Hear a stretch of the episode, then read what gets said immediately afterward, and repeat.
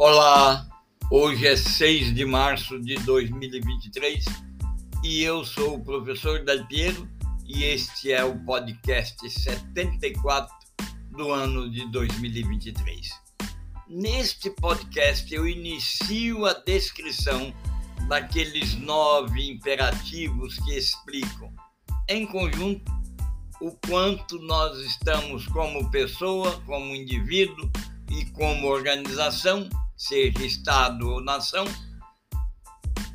quanto estamos prontos para conduzir o caminho em direção à perpetuidade das pessoas.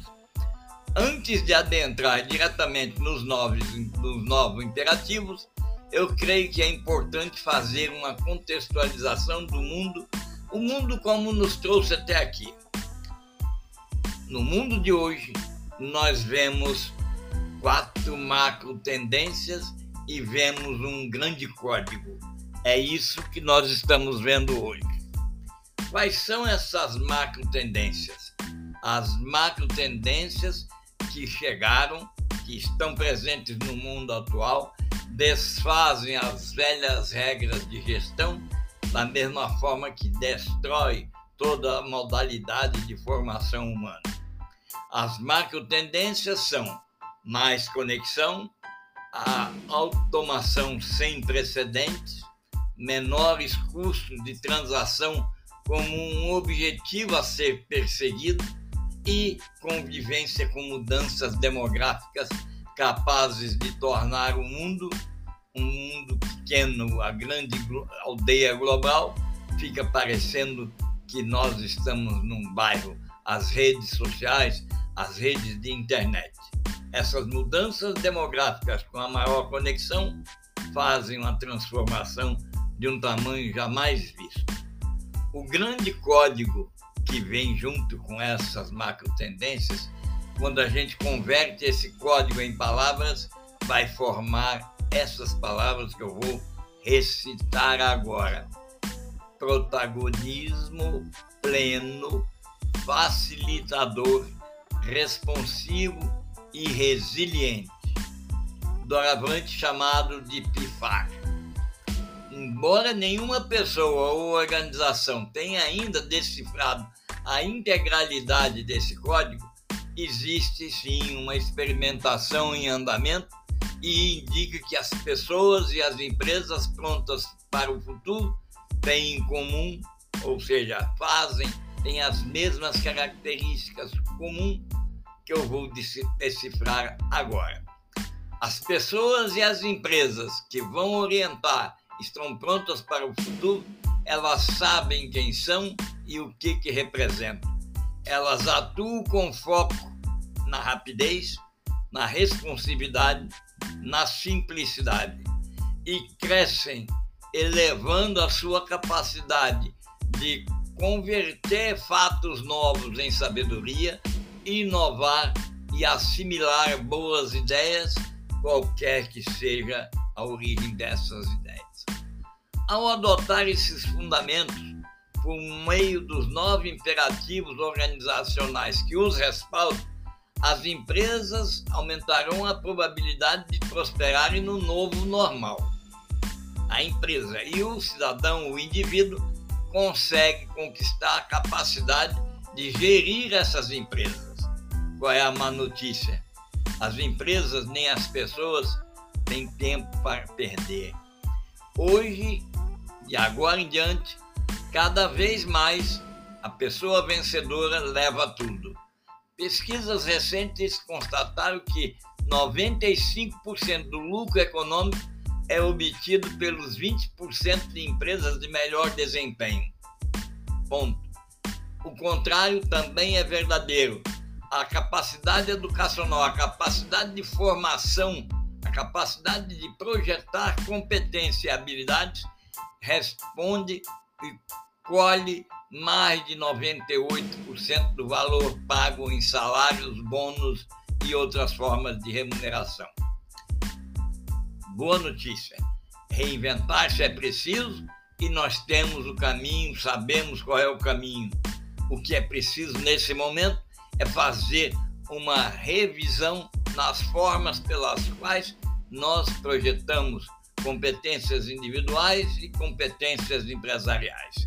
Se você ou eu perguntar a qualquer pessoa executivo sobre a sua empresa, é provável que ela vai mostrar um organograma. Se perguntar a uma pessoa quem ela é, é o mais provável que ela apresente os diplomas e a formação dessa pessoa, que começou no ensino básico e chega a doutor. Não é de admirar.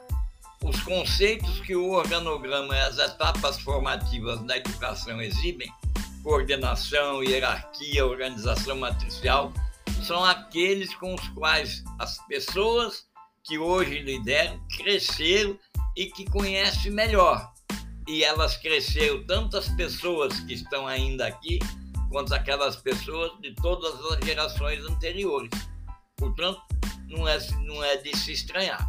Agora, vale lembrar que o organograma original ele foi criado em 1854 e a pretensão dele era contribuir na administração da ferrovia de Nova York e Rio, na época da locomotiva a vapor.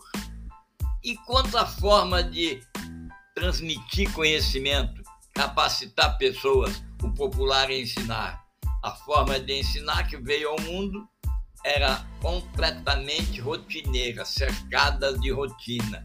As pessoas escolares tinham um silabário, onde os sinais usuais apareciam em ordem com a sua pronúncia e o seu significado. Memorizava-se esses códigos, copiaram-nos e quando os distinguiram mais ou menos, sabiam ler e escrever. Era assim que a pessoa era alfabetizada. A professora ou o professor supervisionava os exercícios, corrigindo erros de desenho e ortografia. E entre as ciências, destacavam-se a geometria e a astronomia. Embora com âmbitos semelhantes, de vez em quando a pintura e a arquitetura incluíam-se nessas artes de ensinar. Pense você, 2 modelos principais eram registrados na época do início da necessidade de transmitir conhecimento.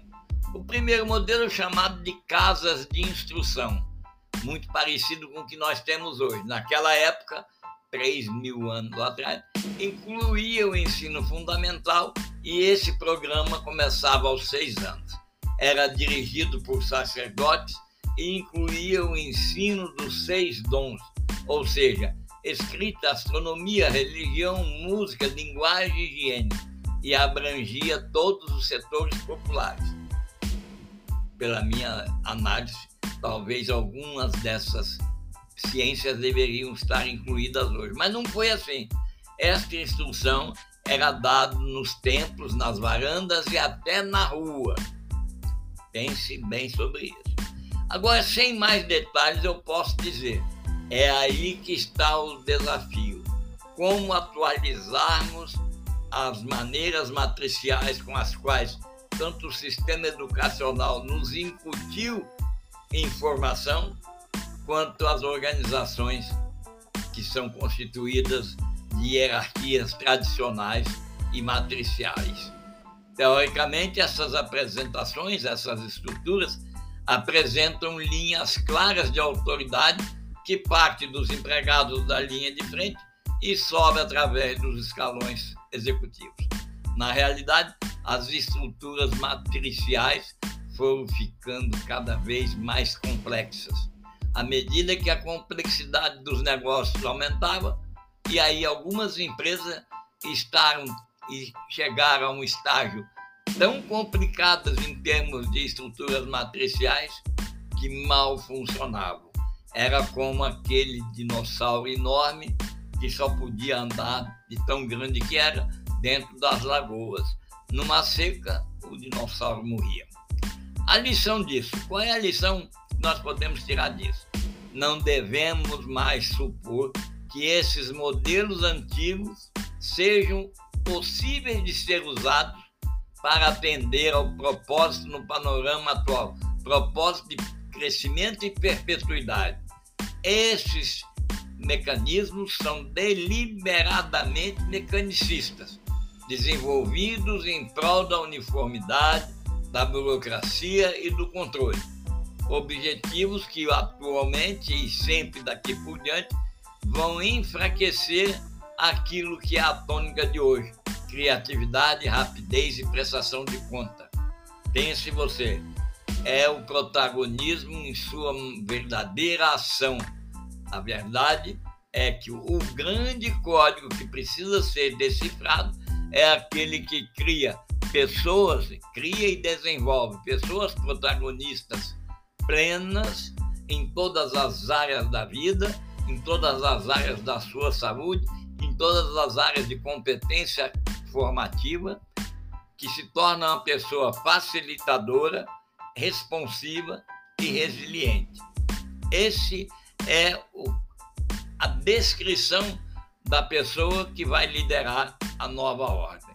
A solução não é modificar os modelos antigos, sim substituí-los por algo radicalmente melhor.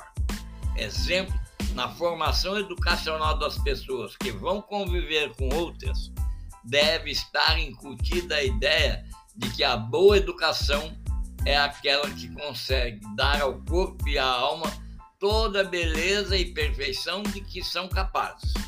É aquela educação que fornece os elementos que no futuro vão ajudar as crianças a cultivar seu corpo e seu espírito. Essa educação se baseia no princípio ideal de formar cidadãos que sirvam para fortalecer a perpetuidade humana. O que é que temos que fazer?